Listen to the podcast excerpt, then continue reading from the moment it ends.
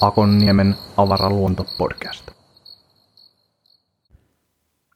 Tervetuloa Akonniemen avaraan luontoon. Mulla tänään vieraana kaimani Antti Merilehto, joka on tietokirjailija nykyään. Tervetuloa. Kiitos paljon.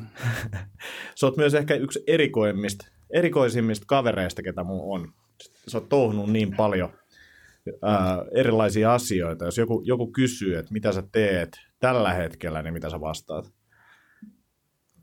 Tällä hetkellä, jos se koskee töitä, niin mä vedän Finchia, tehdään verkkokauppojen AdWords-automaatiota. Se on päivätyö, mä oon yrittäjänä siinä. Ja markkinoin hullu raivolla helmikuussa ilmestyvää kirjaa tekoälymatkaupasjohtajalle. Joo. Ja sitten on tietysti muutamia muita projekteja. Ja kaiken näköistä taustaa löytyy, että sulla on tosi monipuolinen. Sä oot kauppisista valmistunut, mutta tota, sä oot ennättänyt tehdä vaikka mitä ja nähdä vaikka mitä firmoja. Niin, ja mä menin vanhana äijänä päiväkouluun kauppiksi. Mä olin 28, kun mä sitten tokalla kertaa pääsin. Mulla oli semmoinen harha, että kauppiksi ei voi päästä. Joo. Mulla oli kaveri, kaveri, joka luki 12 tuntia päivässä kellarissa. Niin mä luulin, että se on ainoa tapa, miten sinne pääsee. Mä en ollut varmasti kestä uhrausta. Ja sitten myöhemmin. Mutta joo, sie- sielläkin. Sitä ennen mä luin yliopistolla aikuiskasvatustiedettä ja, ja kasvatuspsykologiaa. Joo. Ja työpuolella niin sä oot ollut Googlella töissä. Joo. Joo. Ja niin kun Suomesta löytyy totta kai kaiken näköistä, mitä sä oot tehnyt, mutta tota, miksi sä päädyit kirjoittamaan? Siis sun kirja on tosiaan tekoälyn, tekoäly matkaopasjohtajalle Joo. on niin se kirjan, kirjan tota, titteli. Tätä ollut itse asiassa hauska seuraa, koska sä oot kirjoittanut meidän toimistolla ainakin osan tästä kirjasta Joo. ja nähnyt, niin kuin, miten sitä taustatetaan ja muuta. Ja en ole päässyt seuraamaan kirjan, kirjan tekemistä ikinä näin läheltä Joo. edes, tai ei voi sanoa, kun itsekin kirjoitan nyt kirjaa, mutta kun se vaatii sen, siinä on se verbi kirjoittaa, niin, niin tota, en, en, en ole vielä sitäkään päässyt seuraamaan niin kuin omassa tekemisessä ihan hirveästi, niin, niin ei ollut nasta seuraa tätä. Mutta minkä takia sä aloit kirjoittaa tätä kirjaa tekoälystä? Miks, miksi kirja tekoälystä? triggeröivä tapahtuma oli kesäkuussa, ajettiin vaimon kanssa, oltiin oltu Mutsi asuu Landella, ajeltiin sieltä sunnuntaina, rouva on hyvä nukkumaan autossa, niin mä kuuntelin yleensä podcasteja. Sitten mä kuuntelin Google I.O.sta, mikä on tämä Googlen vuosittainen tapahtuma. Niin siellä ne kertoi siitä, että miten tekoälyn avulla, ja tarkemmin DeepMindin, niin oli datacenterissä niin energian käyttö on laskettu 40 pinnaa. Ja sitä ennen mä oon käyn sparraamassa johtoryhmiä usein se, että hei, tuu kertoa vähän, niin kuin, että mitä tulevaisuus. Mä en minä tiedä, mitä tulevaisuus. Voimme, voimme tulla juttelemaan. Mm. Niin mun kokemus oli se, että, että meillä on paljon hyviä johtajia hyvissä firmoissa, joiden kalenterit on niin tukossa. Tiedätkö, aamu ysistä viiteen asti palavereissa, sitten himaan, ehkä perhettä, sen jälkeen pitää treenata triatlonia. Niin missä välissä poimii sen, missä tekoäly, kun se etenee valtavan nopeasti nyt. Niin sitten mä päätin, että Gutenbergiläinen, siis kova kirja, tiedäthän, alku, sivu ja loppu.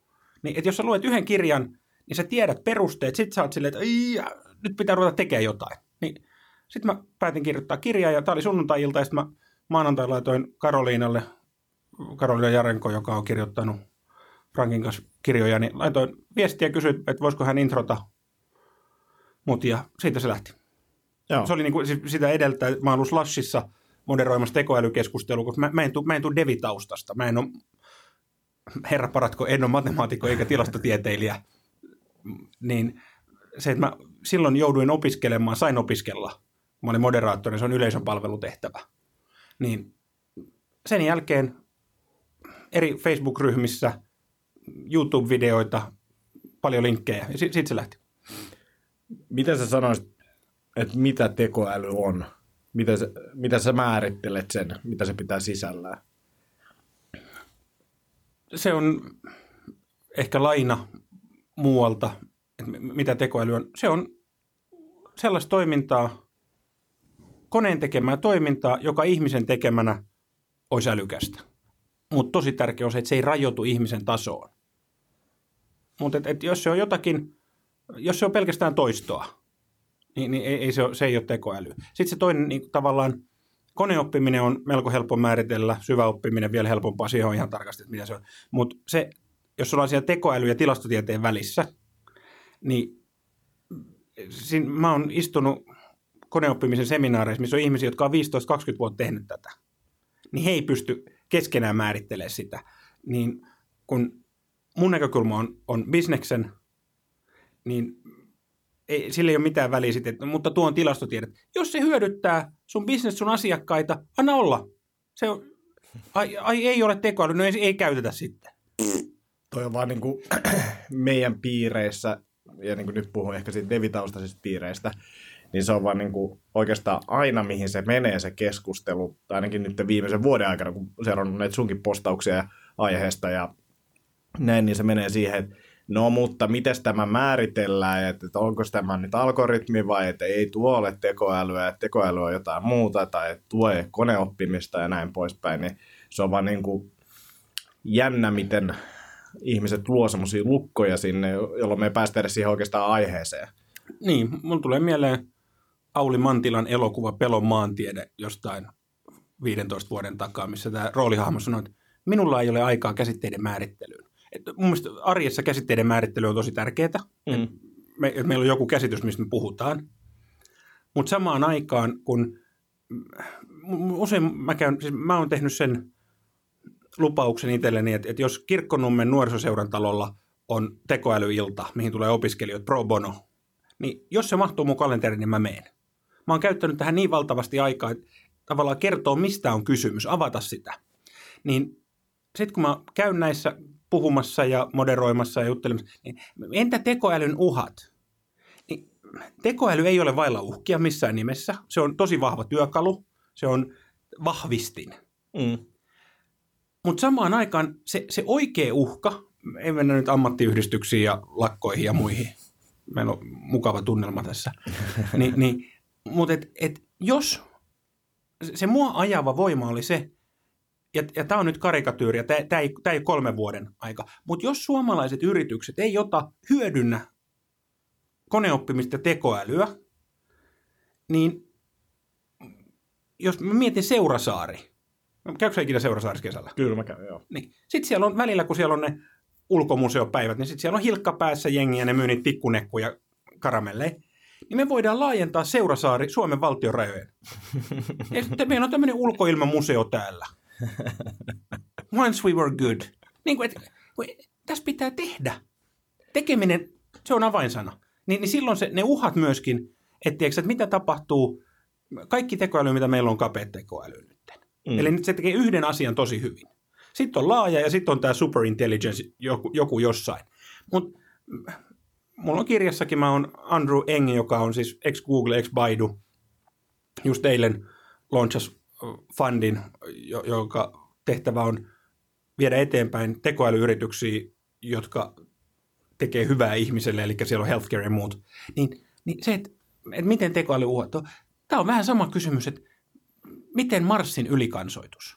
Niin on ehkä ihan hyvä, että me irrotetaan viisi tutkijatohtoria maailmassa pohtimaan Marsin ylikansoitusta, mutta me ei olla vielä laskeuduttu sille planeetalle. Joo, joo.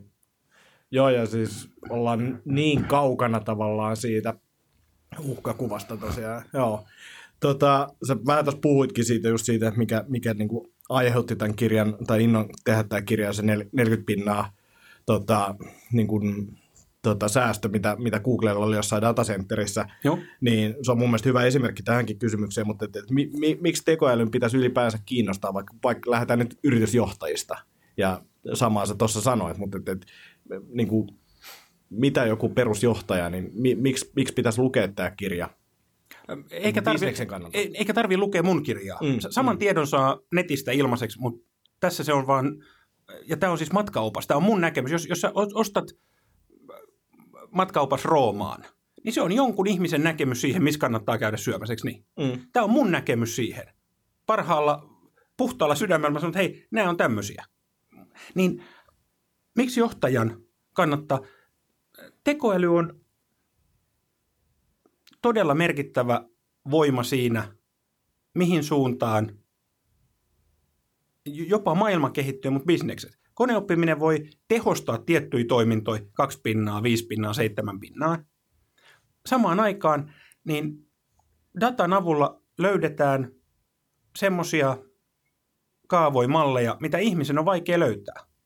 Ei, siis yli ajan parempaa bisnestä. Ja, ja ellei se Risto Siilasmaan tunnin kestävä setti koneoppimisesta on ihan timanttinen. Mä oon naurannutkin, että Risto puhuu tuonne top 20 firmoille ja mulla on ehkä se talouselämä tuhat lista lainausmerkeissä. Niin jollet johtajana ymmärrä, mitä koneoppiminen on, mitä ongelmia sillä voidaan ratkaista, niin et sä voi sanoa, että hei, ruvetaan, ruvetaan ratkoon näitä. Joo. Se, kyse on vastuusta. Jos olet johtaja, niin tietylle tasolle pitää tietää, ymmärtää ja sitten antaa tekijöille. Mutta yrityksen, sanotaan nyt vaikka, että on vaikka kun matkailualan yritys, niin, niin, niin no pankit on mun mielestä ehkä yksi hyvä esimerkki, mitä niin kuin pankkiala muuttuu tosi paljon ja automatisoidaan asioita ja näin. Yes. Eli niin kuin me pystytään korvaamaan tiettyjä asioita nyt tekoälyllä, niin, niin, niin mitä esimerkkejä esimerkiksi jollekin niin kuin käytännön esimerkkejä siitä, että, että, että millaisia tehtäviä nyt esimerkiksi tällä hetkellä tekoälyllä pystytään niin kuin ratkaisemaan tai korvaamaan ihmiseen, ihmistä. Mä, toi oli hyvä. Mä t- vielä tartun tuohon ratkaisemaan tai korvaamaan. Mä en näe, että seuraavan kolmen vuoden aikana tekoälyn alalaji koneoppiminen on se, mistä yritykset saa eniten hyötyä lähiaikoina. Mä en usko, mun näkemys sen perusteella, mitä mä oon keskustellut, haastatellut, niin ei olekaan se, että se tulee korvaamaan. Esimerkiksi pankkijärjestelmissä, mä oon myöskin pankkien kanssa ollut jonkun verran puheissa, siellä se tulee ihan perinteiset automatisoinnista, eli enää ei siirretäkään asioita puolimanuaalisesti toiseen paikkaan. Et se on se core banking-järjestelmä vaikka Nordealla, mihin vähän riippuu keneltä, että onko se hintalappu 1,6 miljardia vai mitä. Joo. Koneoppimisen osalta, niin kyse on tämmöinen apuäly.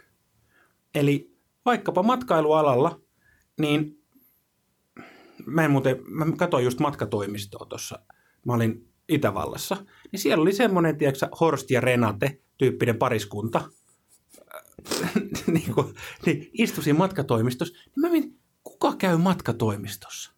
Siis ja mä ymmärrän niin kuin sen, että, että meillä on matkatoimi, että on toimistoja, jotka tekee palveluja. Niin siis se, se konsepti mä ymmärrän. Mutta se, että sulla on joku kivijalka, mihin mennään istumaan, niin se oli musta hämmentävää. Mutta oletetaan, että, että, että ää, meillä on riittävästi dataa, koska nyt jos mä oon, mä oon hieroja, mm. niin todennäköisesti mä en tule hyödyntää koneoppimista lähiaikoina. Se, et, siinä se on, ihmiskosketus, se on niin tärkeä. Mutta jo, jos mulla on, että me myydään muutama tuhat matkaa vuodessa, niin tässä kohtaa esimerkiksi se, että mulla on vaikka chatissa ikkuna auki, joka tavallaan poimii sieltä, että hei, et, et etitään jotain, missä on, että missä olisi helmikuussa niin lämmintä ja pitää olla tuulista, koska Chubis tykkää surffaa. Niin tavallaan osa tästä on jo semmoista, että se pystyy poimimaan sen if this then that, mm. ollaanko tekoälyn kanssa, niin, mutta sieltä keskusteluista, kun meillä on riittävästi dataa, me pystytään poimimaan, että hei, miltä kuulostaisi Portugali? Ja että et se auttaa ihmistä tekemään sitä työtä.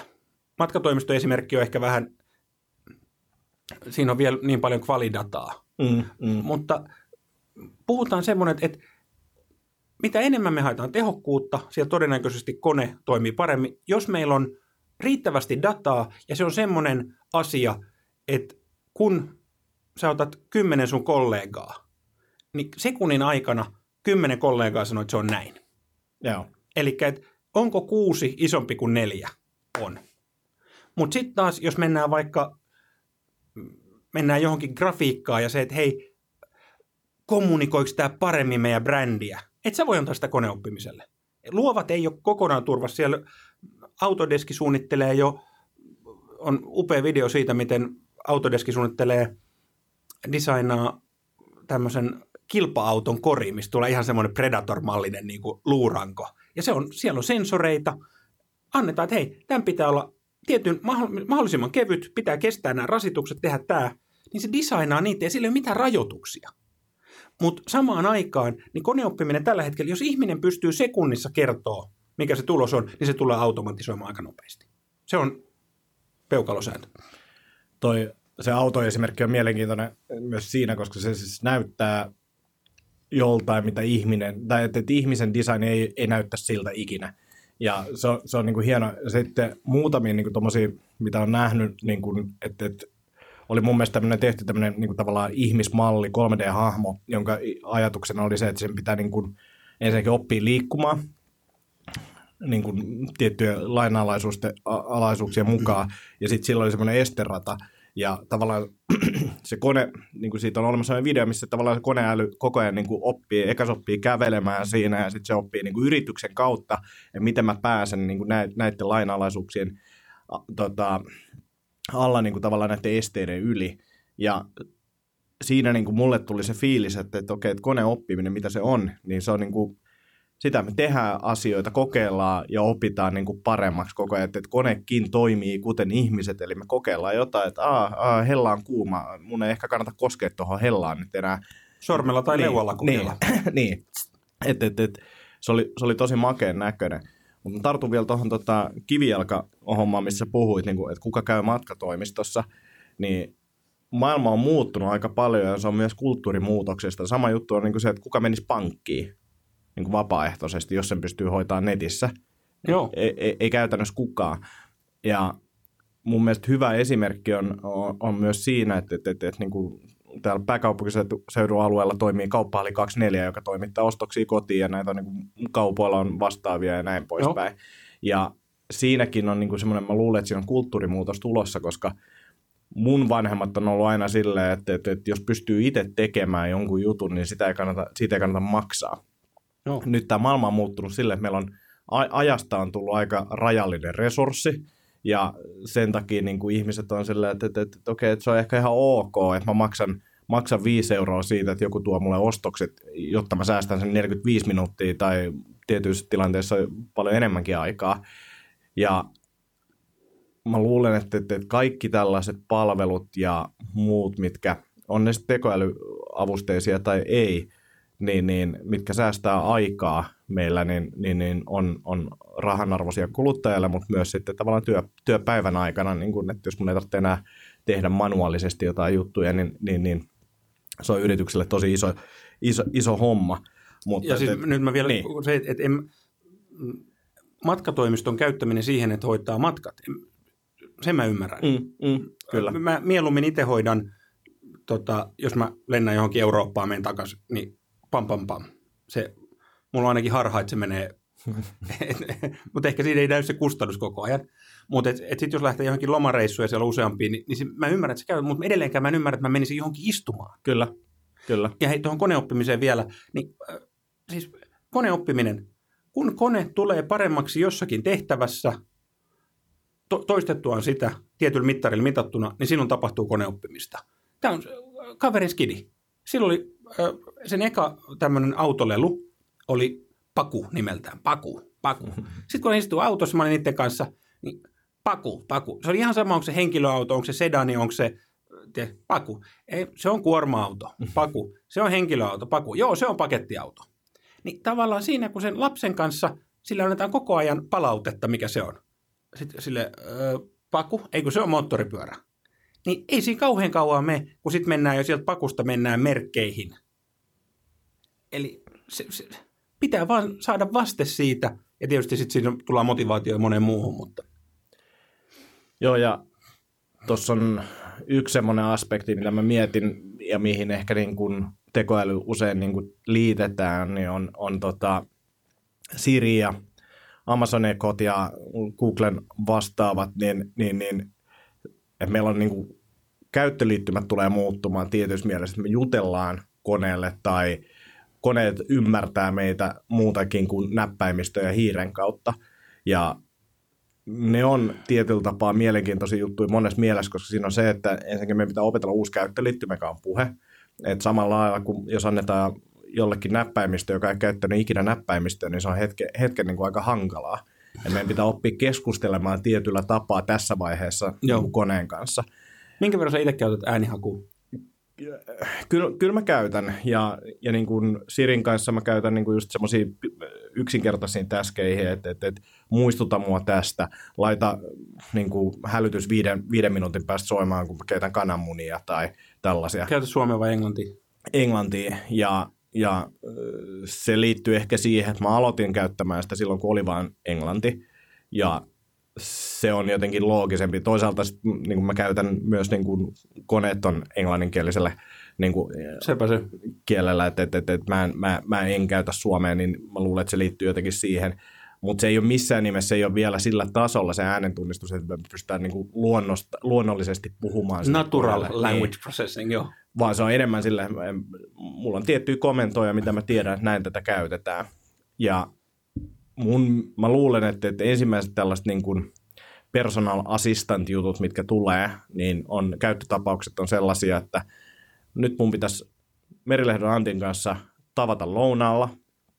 Meillä on kalenterit on omissa päissä, niin meidän nämä personal assistantit hoitaa sen. Me vaan todetaan niille, että, että hei, lounas Merilehdon kanssa, laittakaa se kalenteriin. Joo. Ja sitten katsoo, että hei, että te olette itse asiassa tuolla tiistaina niin kuin samalla alueella ja kalenterissa tyhjää, niin nähkää noiden palavereiden jälkeen tuossa ravintolassa. Niin, nyt se unohdin. Nyt paha Google tietää, missä me ollaan, ja sitten se varmaan tekee, ja nyt sitähän mennään tähän keskusteluun. Niin, mutta sinun sijaintisi tiedetään, ja musta oli niin ihanaa silloin muutama vuosi sitten, kun oli nämä autojen seurantalaitteet. Mm. Minä en missään nimessä halua seurantalaitetta autoon. Mitäs toi puhelin? Että tavallaan, ja, ja siis mä en halua seurantalaitetta autoon. Ei, ei, se siitä ole kiinni. Mm. Mutta tavallaan jengi on, siinä tulee niin kuin, monilla on se harha, että se on joku tökkeli, mikä laitetaan. Mikä sitten, että, että minkä, mä mietin tuota, tiedätkö, että äijä teknologiayrittäjänä painaa tuolla menemään. Siri, uh, schedule me a meeting. ah, siis se oli tietty hävetysaspekti. Niin kuin. On, en mä, en mä julkisesti pysty sitä tekemään missään nimessä. Ja siis, ky, kyllä se niinku, ehkä niinku tsäkää sille vaivihkaa vähän tuonne kaulukseen mikkiin jotenkin. Agenttina. niin, niin, niin, pysty sen tekemään, mutta en mä, en mä ihan hirveästi. Edes toimistolla en mä, en mä täällä huutele, mutta kotona niin kuin, kyllä se tulee tehty tai autossa tai jotenkin tälleen. Oh. mutta toi, niin kuin, mistä sanoit, niin kuin, että se tökkeli ja näin poispäin, mutta jos miettii vaikka näitä isoja pelaajia, Google ja muuta, sitä dataa on niin paljon susta, että vaikka me ei tarkkaan seurattaisikaan, missä sä oot, niin me tiedetään kyllä, missä sä oot. Et, et se on niin kuin, mä luulen, me ollaan hävitty tämä yksityisyysjuttu, ja, tai hävitty ja hävitty. Se on, Niin. niin. se on trade-offi siihen, että, että, että me saadaan parempia palveluita, ja mä, mä ymmärrän sen, että yksityisyyttä pitää suojella, mutta mä näen mun mielestä sen, että sille, että, että, että, että jos katsotaan 10-20 vuotta eteenpäin, niin me ollaan meno- menossa vaan avoimempaan suuntaan. Ihan vaan sen takia, että se antaa meille paljon enemmän. Mulla tulee mieleen kaksi asiaa. Toinen on Strava. Mm. Nyt Strava julkaisi tämä, pystyykö siinä tekemään, sillä pystyy trackkaamaan kaikki, Urheilusuoritteita. niin, Joo. mutta siis lenkkeilyä, fillarointia. Joo, joo. Fillarointihan sitä jengi käyttää paljon. Joo. Niin nyt kun se, ne julkaisi heatmapin siitä jo vissiin viime lokakuussa, nyt sieltä on todettu, että joo, että tässä näkyy ihan suoraan jossain Kandaharin aavi, aavikkomaassa, niin näkyy autiomaassa, niin näkyy, tiedätkö, että tuossa on jenkkien tukikohta, kun siellä jengi, niin, niin noi on semmoisia, niin kuin puhutaan operatiivisesta turvallisuudesta, niin taas silleen, että mitä ajattelit, kun käytit Stravaa? Mm, mm. Joo, ja, ja, ja tuollaiset asiat on ehkä niin kuin silleen vähän eri, eri asteikolla kuin, kuin, niin kuin meidän kahden Strava-käyttö. Niin, se, mitä mä oon itse miettinyt, niin mä, mä oon, ää, mun tapa käyttää teknologiaa on semmoinen allow all. Että Mm. tavallaan, että et minä sallin, näytä mihin pystyt.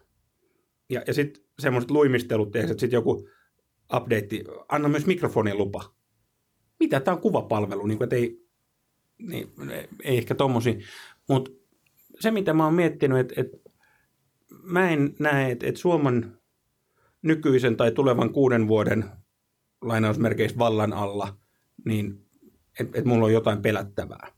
Mutta jos tänne tulisi joku totalitaristinen valta, niin mä oon esimerkiksi ollut vaikka seksuaalivähemmistöjen mielenosoituksissa, he, heidän oikeuksien puolustus mielenosoituksissa niin paljon omalla naamalla ja postannut sieltä, että tavallaan oveen kuuluu koputusyöllä, mennäänpä keskustelemaan, siis lainausmerkeissä. Mm. Niin siis se ei ole yksipiippunen juttu. Et, et nyt tavallaan tässä, että kun presidentinvaalien keskustelu pyörii Nils Turvaltsin sukkien värin. Ensin, mm. Silloin kun, no sä oot kans Martsarista, mutta silloin Myyrmäessä 90-luvulla, puhuit sä mulle vai mun sukille? Niin, että meidän presidentinvaalin keskustelu on samaa tasoa kuin länsivantaalaisten teinien keskustelu. niin kyllä se jostain kertoo. Mm. Mutta mm. et, et, tavallaan niin kuin tässä ajassa, mutta et, et myöskin se, että mitä sieltä pystyy kaivamaan. Ja, no, tästä oli, sivuttiin tätä, mutta et, kyllä mä lähden siitä, että kaikki keskustelut, mitä mä käyn Messengerissä, kahdenvälisiä keskusteluja, ne on julkisia mm. joku päivä. Mm. O, on varmasti, ja siis kyllä mä niin kuin noiden tietoturva lainausmerkeissä hörhöjen kanssa välillä juttelee ja mä haastan niitä välillä. Ja tämä on niin kuin ajatus, ajatusleikkinä vaan, ää, enkä muista mistä, tää, mistä mä oon tämän kopioinut, mutta tota, ajatuksena se, että mitä jos kaikki ajatuksista lähtien olisi, olisi tota, niin kuin avointa. No. Se kirpasee niin kuin aluksi aika paljon, mutta tota, sitten me tajutaan, että, että okei, että ensinnäkin kaikki, kaikki on vähän sekasi, kaikilla on vähän niin kuin sellaisia vääriä ajatuksia ja ne on tehnyt vaikka mitä. Mutta sitten me päästä sen niin kuin alun kipuilun jälkeen, me päästäisiin aika paljon eteenpäin, päästäisiin ehkä keskittyä niin kuin vähän isompiin juttuihin. Et, et, mä uskon, että siinä on niin positiivisia juttuja myös, että niin kaikki on niin täysin, täysin, täysin avointa. Mutta niin tuohon esimerkkiin viitaten, niin, mistä puhuit, niin, niin, niin silloin myös se valtiovalta tai mikä se onkaan, niin, niin, niin silloin myös se, se olisi täysin, täysin avointa. Ja, ja tämä on niin vain sillä, että, että siinä on niin avoimuudessa on, on puolensa ja se olisi niin rehellistä, että kaikki olisi avointa. Enkä mä sano, että mä haluaisin sitä, Joo. mutta se on niin kuin ajatusleikkinä mielenkiintoinen, koska se olisi aika, toimiminen elämässä olisi aika paljon helpompaa, kun kaikki tietäisi, niin kuin, mitä, mitä kaikki haluaa ja mihin ne on menossa ja mitä ne haluaa Joo. tehdä ja näin poispäin. Niin, niin, niin mä luulen, että me niin kuin ihmiskuntana päästäisiin aika paljon nopeammin eteenpäin, jos me ei tarvitse salailla ihan hirveästi enää mitään. Joo, se on se, mitä tuosta niin ajatusleikistä tulee mieleen, mm. on nimenomaan se valta, että valtiovalta, mm. valtiovalta, joka sitten tietyssä kohtaa perustuu nykyään vielä väkivaltaan. Että, että mm. tavallaan, että jos sä oot eri mieltä jostain asiasta riittävän pitkään, riittävän karkeasti tai käytät väkivaltaa, niin sitten siihen tulee valtiollinen väkivalta, poliisi, sitten jos, jos niitä vastaan vielä pystyy pyristelemään, sieltä tulee aina niin kuin seuraava ne lopu kesken, tai sitten sieltä tulee vihreä autopöksy. Mm. Niin kuin, et, et, et se, se kuitenkin perustuu siihen vallankäyttöön. Ni, niin tavallaan se avoimuuden, että mä ehkä ymmärrän, mitä tarkoitat, silloin jos kaikki olisi avointa, mm, mm. Niin, niin se on, siihen saattaa mennä vielä yli kuusi vuotta. Joo, joo, mä, mä uskon kanssa. ja sitten se y- yksi hauska ajatus tavallaan, mikä tuohon liittyy, on se, että niin tämä perinteinen ja, ja siis mä ymmärrän hyvin tuon valtapointin ja siinä on niin kuin tosi isoja riskejä, mutta mut se, että mitä jos se CIA ei nyt lukee, lukee tota, tai NSA lukee sun viestejä, se olisi oikeastaan itse asiassa aika hienoa, jos joku käyttäisi aikaa ja lukisi mun viestejä, kun asiakkaatkaan ei lue mun viestejä, niin että, että joku edes lukisi niitä. Mutta joo, siis koen, että tota, ja toki automaatiolla ja tällä ja näin poispäin, mutta et, et, en, en, en mä, mä, ja, ja siis sun pointti sit Facebook-hommasta on, on hyvä, koska tota, sosiaalisessa mediassakin puhuttu tässäkin podcastissa aika usein, niin mä koen, että jos mä netissä toimin suurin piirtein samalla tapaa, mitä mä toimin normielämässä, niin ei siellä niin kuin ihan hirveästi salailtavaa ole. Niin kuin siis silleen, että, että, yhtä hyvin mä voin lipsauttaa jotain tyhmää tuolla kadulla ja, ja joku kuvaa sen vaikka vahingossa tai tahalla Joo. videolle, niin samalla lailla se toimii sieltäkin.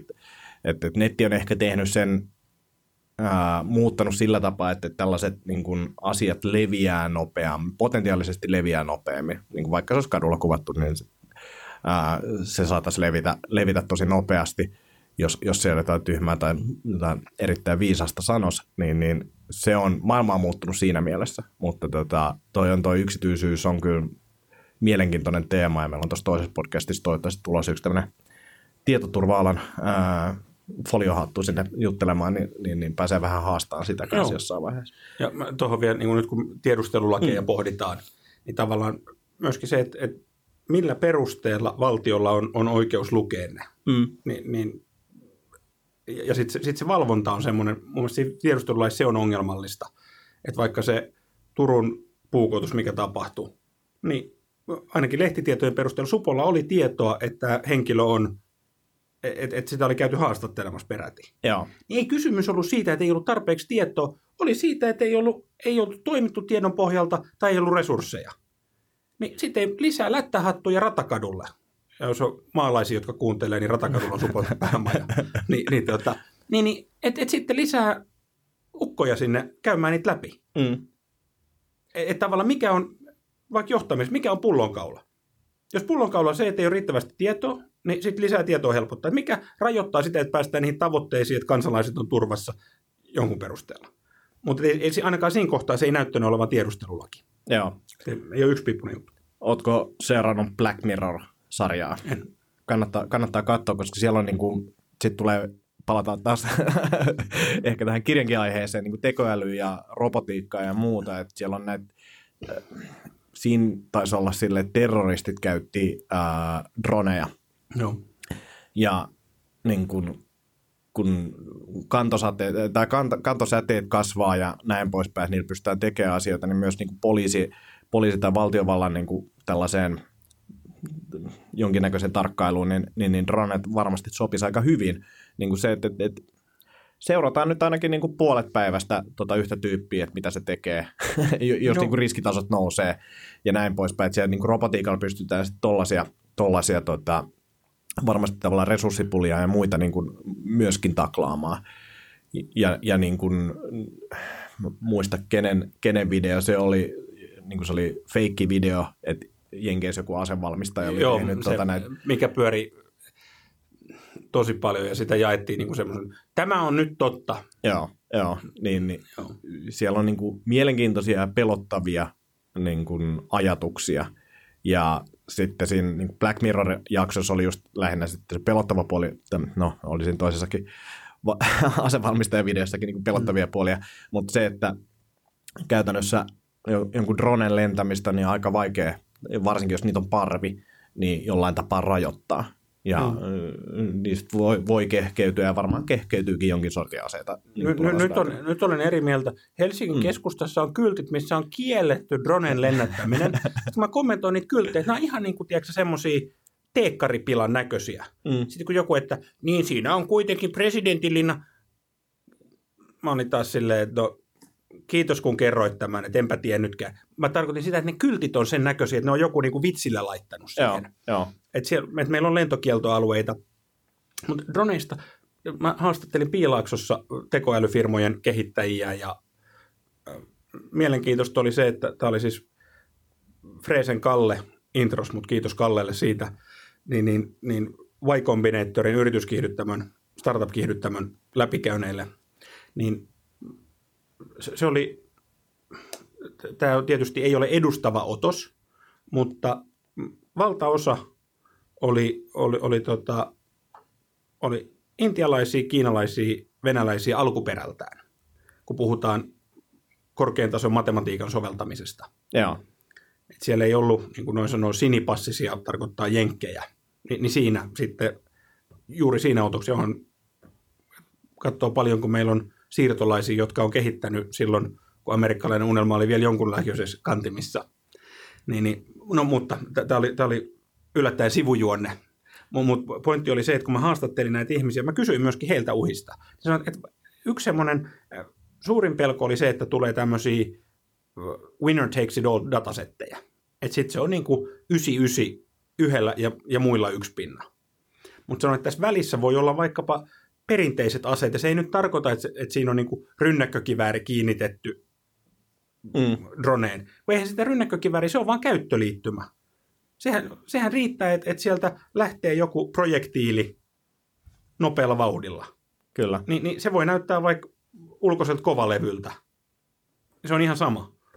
Ja onko se sitten, jos sitä käytetään vain kerran, niin tarviiko se kestää enempää kuin kymmenen laukausta vaikka jonkun piipun, mikä on ollut, en mä tiedä. Mm. Mutta siis, niin, että se, että meillä on ihan mahdollista, ö, jos, jos hyväksytään se, että tekoäly toimii vahvistimena, Mm. niin hetkellisesti, jos, jos meillä on ihminen, joka tahtoo pahaa, niin hän voi vahvistaa sitä, mutta samaan aikaan meillä näyttää olevan, siis hyvä paha määrittely on taas, jos ei mennä sinne, mutta meillä on enemmän hyviä ihmisiä kuin pahoja. Meillä on ihmisiä, enemmän ihmisiä, jotka verkossa haluaa hyvää kuin pahaa. Ja sitten meillä on tietysti ihmisiä, jotka haluaa pahaa, mutta et, niiden kiinni saaminen helpottuu. Ja, siis mä en, ehkä se, se että mä en ole sillä tavalla teknologia uskovainen, että tämä on nyt tämä pelastaa kaiken. Mutta se toinen vaihtoehto, että, että, että ei tehdä mitään ja, ja mennä, että tavallaan helmitaulu ja Excel, Mm. niin koita pyörittää firmaa pelkällä helmitaululla. Niinpä. Uh, tartun vielä tuohon sivujuonteeseen, mistä mainitsit, että, että ei ollut sinipassisia ihmisiä, niin nyt oli vähän niin kuin mitä me ollaan ehkä pelätty, koska siis oli tehty tutkimusta sitä, että nykynuoret ää, tutustuu tietokoneisiin ja aloittaa ohjelmoinnin myöhäisemmällä iällä. Tämä oli ilmeisesti Jenkeissä tehty tutkimus, niin myöhäisemmällä iällä kuin, niin kuin esimerkiksi meidän sukupolvi. Eli silloin kun me ollaan oltu nuoria, niin tuli just C64 ja tällaiset näin, ja niin kuin lapset tai nuoret oli oikeastaan niitä edelläkävijöitä, että et silloin Joo. niin kuin kopioitiin mikrobitistä koodia C64 ja Mi- Mikä oli sun C64 lempipeli? Outran kakkonen autopeli. Joo, joo, se, se, se, se, oli ehkä semmoinen niin kuin hienoin. Ja sekin liittyy ehkä siihen, että tuli pelattua jotain kolikkopeliä jossain Kanarialla ja No sitten halusi ne samat musiikit, ne musiikit oli niin kuin, ja se on ehkä, Kybernoid 2 on kanssa, kannattaa YouTubesta, voi yrittää etsiä tuohon tota, linkinkin, niin tota, siinä on hyvät musiikit, mä nykyäänkin kuuntelen aina välillä Kybernoid 2 musiikkeja, niin eri, erittäin hyvä. No, le- legendaarisia. Oh, oh. Mutta tota, mä luulen, että nyt jos siellä oli vaikka Intiasta näitä kavereita ja näin, niin mä luulen, että Intiassa niin ehkä enemmän lapset käyttää tietokoneita kuin esimerkiksi pleikkaa. En tiedä, tämä ei perustu mihinkään. Mutta tälleen vaan niin olettamuksia, koska se, että kyllä mekin silloin pelattiin, mutta se pelaaminen vaati jotain taitoja ja ja hyvin pitkään, niin kuin yläasteellakin vielä, niin kuin jos halusi pelaa PCllä jotain, niin varsinkin jos ei ollut rahaa ostaa sitä peliä, niin, niin, niin joutui vähän kikkailemaan, että sai ne Joo. pelit toimimaan ja muuta. Ja sitä Ja kautta pääsi mentiin vähän niin kuin- purkkeihin ja Joo, No. ja, ja kaikki tämä, että et, et, et, niin kuin joutui tekemään asioita. Nyt sitten taas pleikalla, niin, niin, niin vähän näppäilet ja sitten sä pääset pelaamaan, että se, ei- se ei vaadi enää ihan niin paljon. to, toihan on semmoinen, kun, no sanon sen sanan nyt. Voit sulkea korvasi. Digitalisaatio. Digitalisaatio. No, Puhutaan Josko Williams. Josko sittenkin sanoo, digitalisaatio, se tulee. niin, tota, niin. Digitalisaatio. Niin sitten kun on ihmisiä, joo meidänkin tota, Pieru Evertti, hän on diginatiivi. Ei, ei ole. Että Applen käyttöliittymäsuunnittelijat on tehnyt hyvää duunia, että se pieni ihminen niin osaa swipea seuraavan videon. Tee jotain.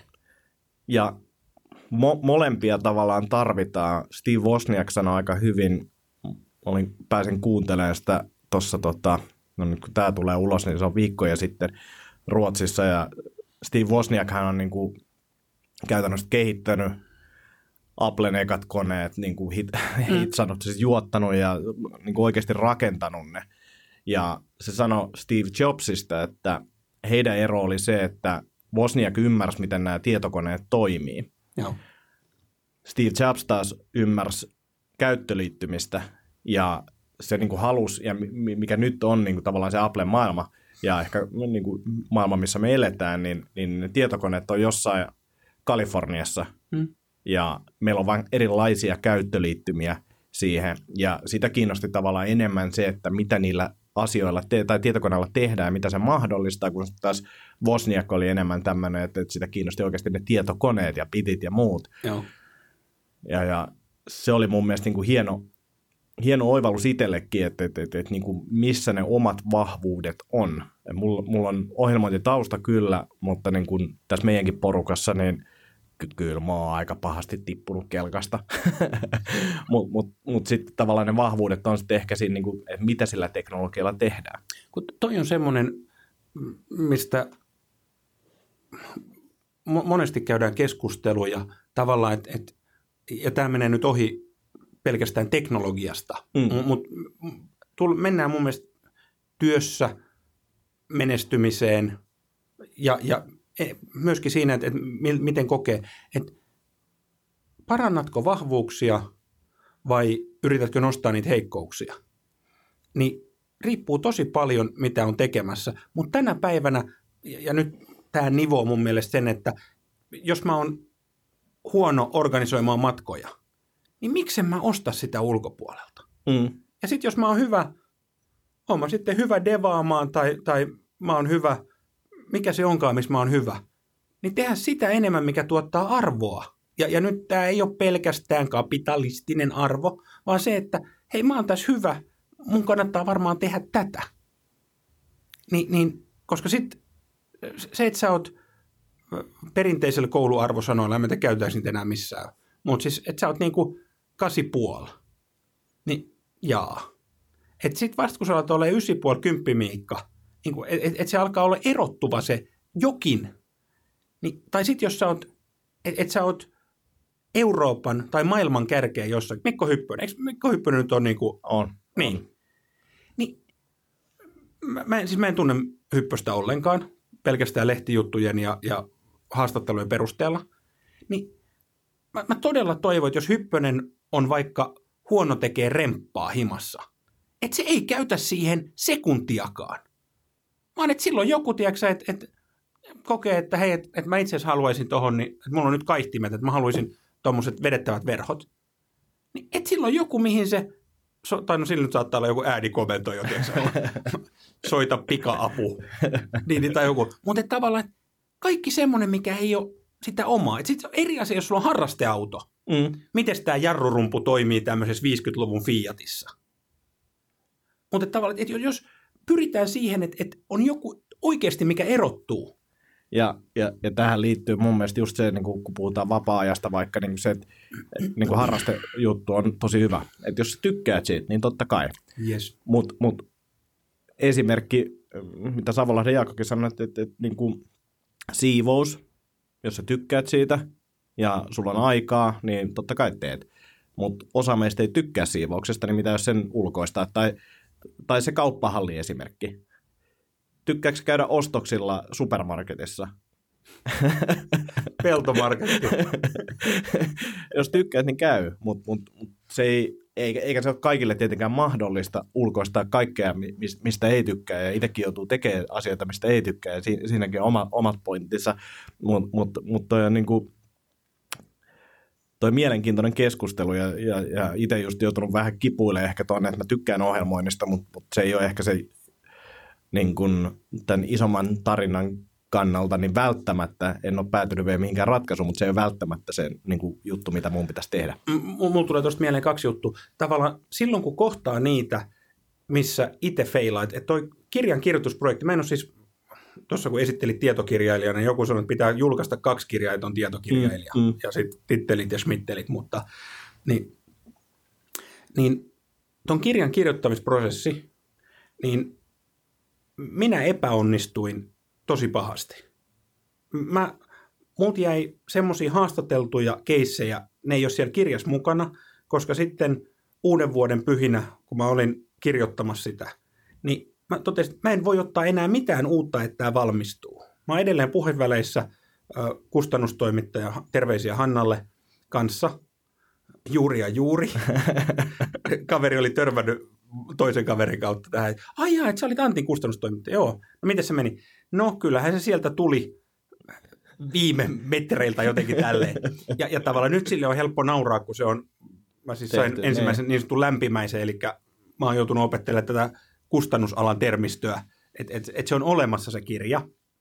Niin sillä on helppo nauraa nyt, mutta no, tämä on avaraluonto, tämä mahtuu tänne. Ää, mä olin aikanaan rauhanturvaajana, ja aina rauhanturvaaja joukossa, mä olin Bosniassa, niin, niin meillä oli, siellä oli pappi mukana. Olkoon pappi vaikka Reijo Pappi. Reijo Pappi oli fyrkkaperheestä kasvanut jossakin Länsi-Suomessa ja sanoi, että hän ei ikinä oppinut rahan käyttöä. Et hänen palkkansa menee hänen vaimon tilille, on aina mennyt ja sitten hänellä on tuommoinen Kontulan visa, siis missä ei ole luottoa, tiedätkö, että ei mene pitkäksi. Joo. Et, et jos hän tarvii jotain, hän haluaa vaikka tuossa vastamelukuulokkeet, niin ky, et kyllä hän hoituu, mutta et, et hän ei hallitse rahaa. Ja mä muistan, mä olin nuori kolli, mä katsoin alaspäin, että häh, 50 äijä eikä hallitse rahaa. Mulle kävi ilmi tämän kirjan kirjoitusprosessin aikana, ja tämä ei varmaan jollekin ihmisille, kenen kanssa, ketkä mun kanssa tekee duuni, niin tämä ei tule yllätyksenä, mutta mulle tämä tuli yllätyksenä. Minä olen oman ajankäyttöni reijopappi. Eli mä tipahdan semmoisiin aikakoloihin, että mä jään vaikka, mä oon tehnyt duunia, sitten että hei, no okei, ei, ei ole menoa ja, ja vaimo on valmentamassa, tiedätkö, että ei ole, ei ole mitään. Että mä nyt, niin kello saattaa olla kuusi ja sitten se on box yhdeksän. Ja nyt mä en tarkoita, että mä tipahdan Netflixiin, vaan nimenomaan verkkoon lukemaan jotain. Ja ne kaikki on vielä etäisesti semmosia, että ne liittyy jotenkin duuniin tai vaikka johonkin kirjan kappaleeseen. Mutta se, on- se on saturoitunut jo. Mä en mm. saa enää mitään sillä kolmella tunnilla kontra, jos mä olisin käyttänyt sen kirjoittamiseen. Ja tästä tulee se, mistä, mitä mekin ollaan puhuttu, se vastuuttaminen. Ja, ja tämä on semmoinen, kylläpä tämä pomppii, tosi hyvä. Ni, niin tavallaan siitä, että, että se omaan ajankäytön ymmärtäminen, niin millä tavalla, kun mä oon seurannut esimerkiksi tätä keskustelua yrittäjä, no rupee yrittäjäksi. Ja sitten siellä on ihan fiksutkin ihmiset on sille, kyllä, kyllä työttömien pitäisi vaan yrittäjäksi riittää. niin jos mä mietin sitä, että, että mä oon kohtuullisen hyvin elämänhallintataidoilla varustettu ja, ja mulla on sosiaaliset ympyrät, tukiverkosto on kunnossa, on mullakin tilanteet, että mun laskutus laahaa perässä. Niin kuin mm, vaikka jossain omissa projekteissa. Ni, niin tavallaan se, että, että oletus siitä, että joo, menee vaan ja tekee. Mm. Ja sä haluat sä pystyt. Ja jes, asenteella on merkitys ehdottomasti ja, ja kaikki. Mutta et, et se tavallaan semmoinen harha siitä, että et, kyllä se siitä sitten hoituu. Ja monet asiat hoituu ja näin, mutta et, et tavallaan ehkä mä haen sitä, että et, millaiset asiat on niitä, mi- missä mun kannattaisi pyytää apua Mm. tai onko se sitten vastuuttamista tai työnohjausta tai coachausta tai mitä se on. Niin, niin niin se, on- se on ollut suurin oppi Joo. tuon kirjan kanssa itsellä. tota oli tosi hieno seuraa tuota kirjoitusprosessia ja, ja eh, en tiedä, saat sa- sanoa kohta, että men- menikö tämä oikeasti näin, mutta että, että, niin kun mä näin siinä tavallaan kaksi semmoista mm, isoa momenttiaaltoa, milloin hommat meni isosti eteenpäin. Ensimmäinen oli se, että kun kerättiin sitä tietoa ja sä opiskelit ja kävit niin kuin piilaaksossa ja muuta ja sitä niin kuin, mm, se materiaalin määrä, mitä sä kävit läpi, niin oli niin kuin aivan, aivan sairas. Ja sitten säkin oot, niin kuin, sä, oot, sä oot hyvällä energialla varustettu kaveri ja me ollaan tunnettu pitkään. Ja sitten sit se tavallaan, että meillä oli ollut iso momentti ja sitten se alkoi hiljakseen. Se ei saman tien niin kuin dipannut sieltä, vaan se homma edistyi ja näin. Mutta mut sitten alkoi tulee niin kuin ehkä tietynlaiset realiteetit siitä, että, että kuinka paljon pitää kirjoittaa ja kuinka ehkä päivästä riippuvaista se on, että mitä, mitä saa aikaiseksi ja näin poispäin. Sieltä tuli semmoinen, mä en muista miksi Seth Godin sitä puhuu, sitä kuolemanlaaksoa, mistä pitää päästä vaan yli, mutta tuli se. Ja, ja mm, mä, mä tykkään vähän, vähän hakea rajoja aina välillä ja, ja, ja muistan sen jonkun päivän tuossa noin, heitin jotain läppää sulle, joka yleensä aiheuttaa jonkun niin kuin reaktio. Ja sitten se, niin kuin, se ei aiheuttanut mitään. Huomas vaan silleen, että nyt, nyt, nyt on niin kuin, alkaa olemaan tota, piripintaan tota, kaadettu tämä saavi. Ja, ja, ja mä en sitä silloin vielä heittänyt, mutta sitten sit se tota, sulla oli joku, joku päivä sitten, milloin, milloin, milloin oli vielä silleen, niin kuin jonkinnäköistä kapasiteettia niin kuin kestää, kestää pientä kettuilua. Mä kysyin, että, että, että nyt kun tiedät, mitä tämä vaatii, niin lähtisitkö tekemään kirjaa? Ja, ja se vastaus oli hyvä, se oli en. No. Mutta mä veikkaan, että nyt fiilis on eri. On ihan eri. Joo, joo. Ö, siis, no, tätähän kuuntelee kaikki, ketkä kuuntelee. Mm. Niin eikä se mikään salaisuus ole. Mullahan meinas käydä polvimaassa. En mä meinasin kyykätä sen taakan alle. Ja mä mietin, että, että mua hävettää niin paljon, että entä jos tämä ei valmistu, että kun mä oon luvannut tämän. Ja tavallaan mulla on se luotettavuuden harha. Mm. Että tavallaan, että Merilehto on luvannut, että tämä tulee ystävänpäivänä. Tekoälyn ystävä on silloin ulkona. Hei, länsimetrot myöhästyy. Kaikki. Ja nyt näyttää siltä, että, että se on kaupoissa silloin 14. päivä just ennen hiihtolomaa ja sitten se pystyy ottaa tahkolle mukaan ja lukee siellä. All good. Mutta mut tohon, niin joo, tuli semmoinen, että, tämä ei valmistu, kun sitten mä olin tehnyt, tämä liittyy just, tietysti, tämä, kyllä niin kuin jälkeenpäin miettii, että todella harhaisia juttuja silleen, että joo, mä kirjoitan tämmöisen kirjan. Tämä on mun ensimmäinen pitkä kirjateos. Mm. Mä oon kirjoittanut, niin sitten se, että sit kun mä availin niitä faileja Driveista, sitten siellä on jossain viisi riviä. Sitten mä avaan seuraava faili, kahdeksan rivi. Joo hei, ota tähän tää kulma, teet tota ja muistaa chickity wiggity. Sitten siellä on niin silleen, ei jumalauta. Oliko tämä, että polvi kävi melkein maassa, niin, niin, niin oliko se sitä aikaa, kun sä sanoit jossain vaiheessa, joka, joka mun mielestä niin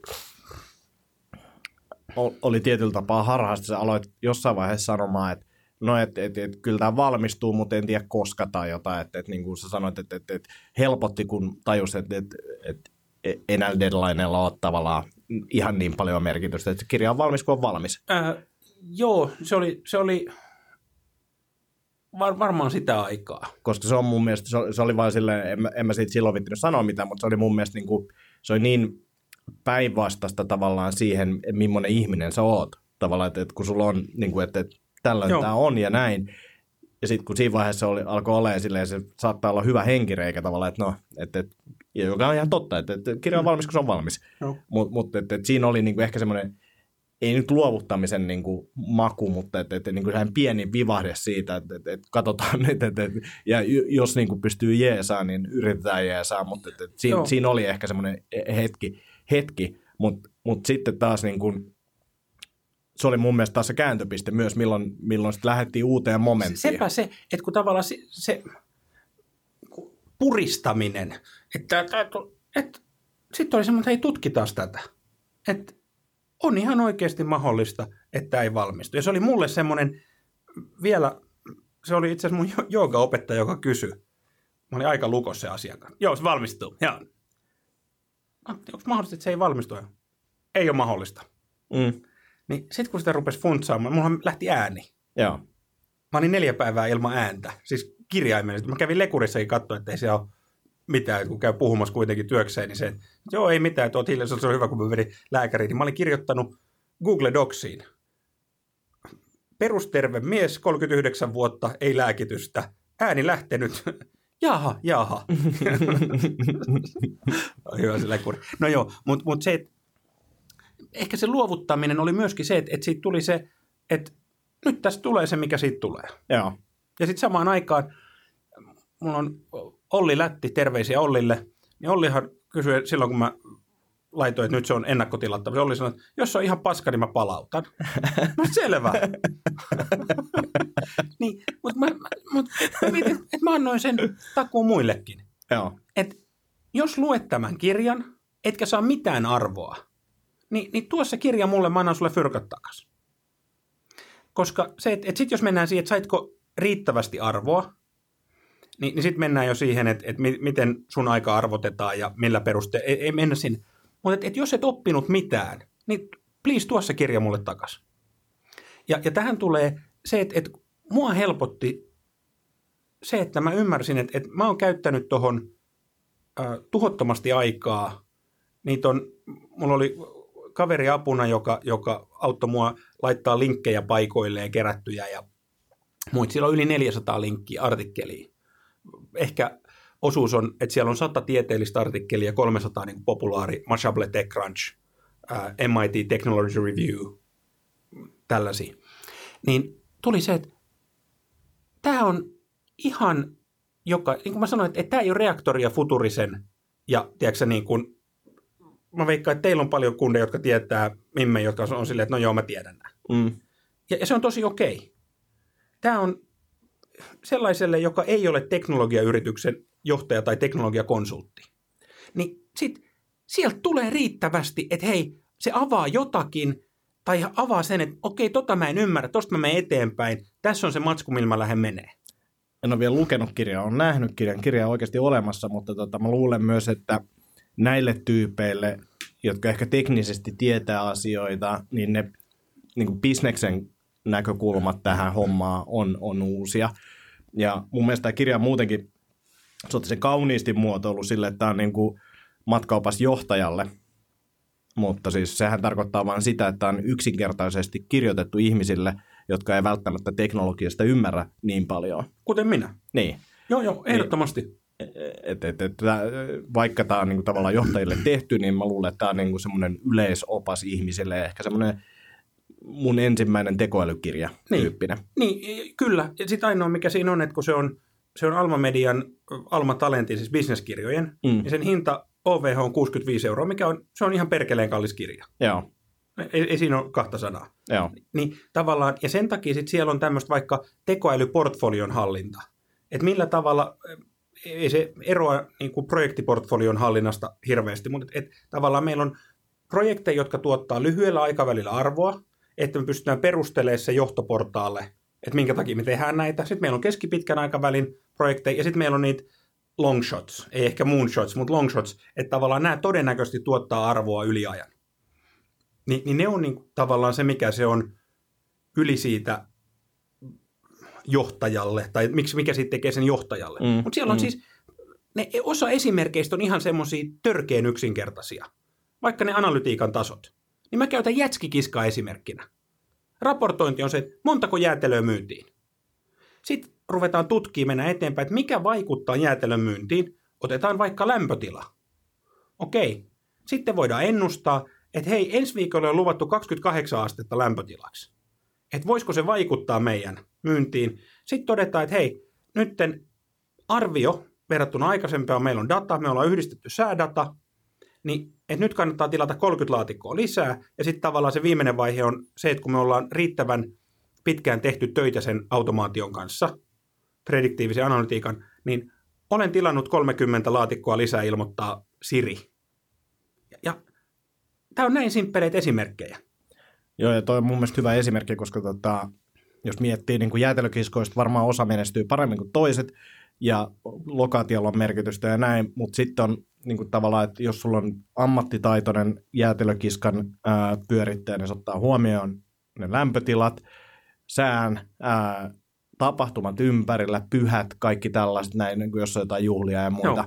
Ja, ja, ja nämä on myös sellaisia asioita, mitkä niin kuin tekoäly pystyy suht helposti ottaa huomioon. Jo, jos siellä on dataa. Yes. Et, et tekoälyn koko maailmahan, koneoppimisen koko maailma perustuu siihen tietoon, mitä, se, mitä koneella on. Eli tavallaan, jos mietit ö, lainausmerkeissä vanhan ajan ö, kyläkauppiasta tai mulla on kaveri on Marjaniemestä kotoisin, niin, niin tavallaan siellä oli tämmöinen kyläkauppa vielä 80-luvulla, mistä ja aha, no, kuuntelee toiveita ja tekee. Niin eihän City Market-kauppias pysty kuuntelemaan toiveita, vaan siellä datan perusteella valitaan, arvioidaan, otetaan plussakortista, mitä tietyllä ä, alueella, mikä siellä on keskiansiot, miten ihmiset liikkuu, miten he menee, yhdistellään dataleijereitä. Mutta mut vielä tuohon niinku tavallaan, että mikä sitten tekee johtajan kirjan. Ä, Mä oon menossa puhua ö, siis data scientist porukalle, niin eihän mulla minulla ei ole heille mitään annettavaa sen koneoppimisen ö, konepelin alla. se, se mun viesti on siinä, että millä tavalla puhua, keskustella yrityksen sisällä ihmisten kanssa, jotka hyödyntää koneoppimisen tuloksia, sekä johdon kanssa. Et tavallaan tämmöinen ehkä yllättävä, tai osa on sanonut, että se on ollut heille yllättävä, kun mä, että mun löydös on ollut se, että empatia on mun näkemyksen mukaan tärkein työelämätaito jatkossa. Et makroja Exceliin, niin ne onnistuu kyllä puhel. Hei, Siri, löydä, mitkä asiat on vaikuttanut jäätelön myyntiin viime kesäkuussa. Pyhäpäivät osuivat näin. Lämpötilat olivat. Lisäksi kaivopuistossa oli joku siellä joku hevosshow. Mm. Niin kuin näiden yhdistäminen, Joo. jos se data on tarjolla.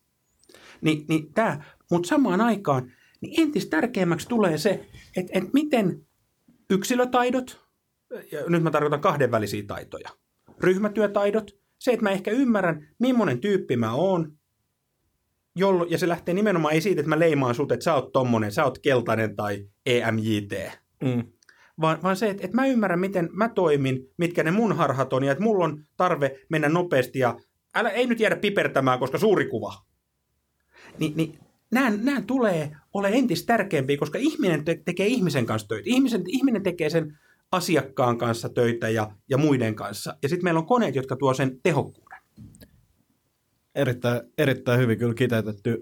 Mä mietin sitä vielä, mm, että mitkä on ensimmäiset askeleet tekoälyyn jollekin johtajalle, niin, niin, niin varmaan ensimmäinen on se, että tilaa sen kirjan, laitetaan linkit tuohon alle, mutta toinen on varmaan jo, jossain määrin se, että alkaa pohtimaan ja miettimään, millaista dataa se yritys kerää ja mitä se voisi käyttää ja ehkä sitten lähtee jalostamaan sitä dataa.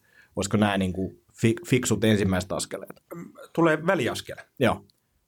Ensimmäinen on tietysti osta se kirja ja lue se. Niin Tämä on hyötyteos. Joo. Lue se ja, ja laita jakoon ja box. Äh, sen jälkeen niin seuraava askel onkin yllättäen, ja tämä on, on vähän paradoksaalinen. Vähintään yksi henkilö täyspäiväisesti rupeaa etsimään paikkoja, miten hyödyntää koneoppimista. Ja nyt mennään, te- ei, ei saa mennä teknologia edellä. Saahan, pitää mennä, että ymmärretään, mitä siellä on saatavilla ja mitkä on ne datan vajavaisuudet. Mm.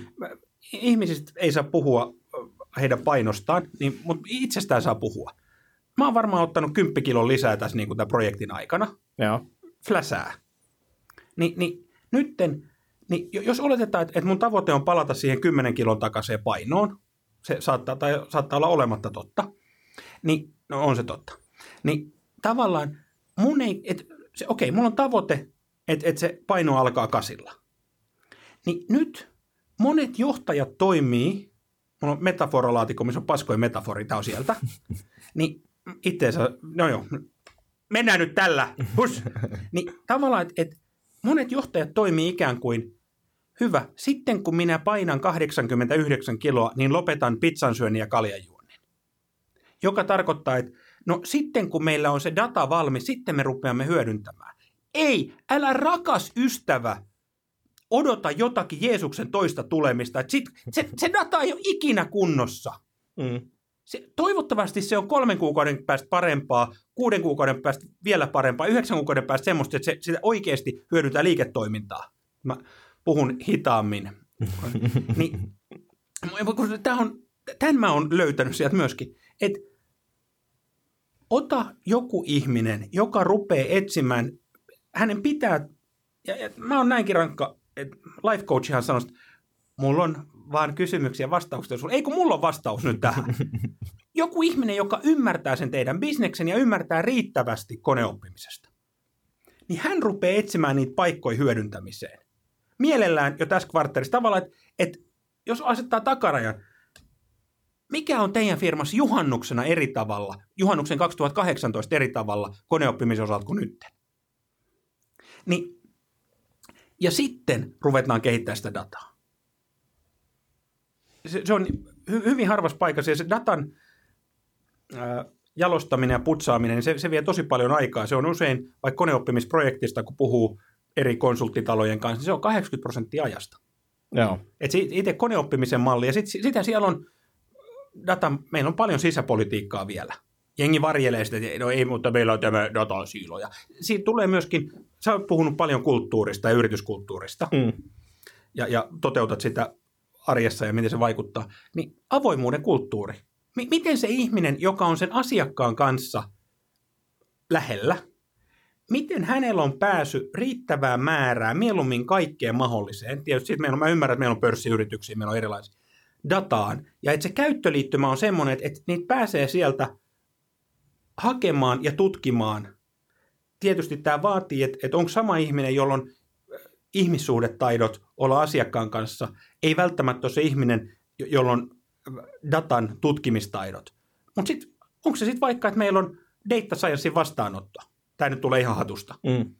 Mutta et, et meillä on yksi data scientist, joka, jonka torstai, ehkä ko- koko päivä asiakastyössä olevien kanssa on liikaa, mutta, mutta torstai-iltapäivä, niin silloin vastaanotto. Se kiertää eri osastot. Moi, onko jotain, missä mä voin auttaa? Siis tämmöinen vähän, mitä Excel-tohtoreita oli joskus, jotka kävi aut- teki aut- manuaalitöiden automatisointit jeesaamassa. Niin samalla tavalla, että onko jotakin, missä mä voin auttaa? Joo, toi, toi on hyvä. Ja sit kun siellä on paljon sellaisia asioita myös, niin kuin, mitä me ollaan huomattu, se, että me vaan seurataan, kun joku tekee työtään. Koska meille saattaa tulla ajatuksia, mahdollisuuksia ja tällaisia, että, että hei, että, että onko se miettinyt, että tämä voitaisiin tehdä tälleen, näin tämä helpottaa sun duunia. Koska sitten taas niin kuin, välttämättä se työtä tekevä tyyppi siinä niin kuin ei edes ymmärrä, että tämä on ongelma tai että, että tähän löytyy tällaisia ratkaisuja ja näin. Mutta että, että toi, on, toi on mun mielestä tosi hyvä malli. Tota, laitetaan äh, sun sosiaalisen median profiileihin linkit, laitetaan kirjaa linkki, onko jotain vielä, ja mä ajattelin, että mä laitan tuon Siilasmaan AI-videolinkin, Ehdottomasti. ja totta kai toi Kybernoid 2 linkki, niin, niin No, pääsee sit- kuuntelemaan sit musiikkia. Kybernoid 2 viereen, sitten mä katson, jos mä löydän Yö Kung Fu tota, taistelu combat-pelistä joku koska se oli Commodore 64 legendaarinen pelejä. YR Kung Fu. Ja, ja sitten hei se tota, äh, linkki siitä Autodeskin siitä Racecar, se löytyy myöskin Racecar Chassis AI-haulla, mutta laitetaan linkki, palvellaan kuuntelijoita. Joo, toi on hyvä. Ja tota, kirja on ulkona Ystävänpäivänä. ystävänpäivänä 14. helmikuuta. Tämä jakso pusketaan ulos joko, joko tota viikkoa tai kahta sitä ennen, niin, niin katsotaan. Itse asiassa ei se kahta viikkoa ennen voi olla, koska se on jo huomenna. Mutta tota, Eikö se ole hienoa, kun jenkin välillä puhuu silleen? Joo, meidän täytyy, äh, sitten torstaina me teemme, se on huomenna. Niin. Se on se a- aikavarppi. että- todellisuus iskee vasten, vasten kasvoja. Hei, äh, kiitos tästä. Tämä oli, tää oli erittäin jees. Puhuttiin paljon taas, harhauduttiin raikkaasti. Toivottavasti tästä oli iloa. Uskoisin, et, että on, ja, ja tavoite oli 45-60 minuuttia, vedettiin tunti 10, mutta se on välillä semmoista. Se on semmoista. Kiitos. Mahtavaa, kiitos paljon.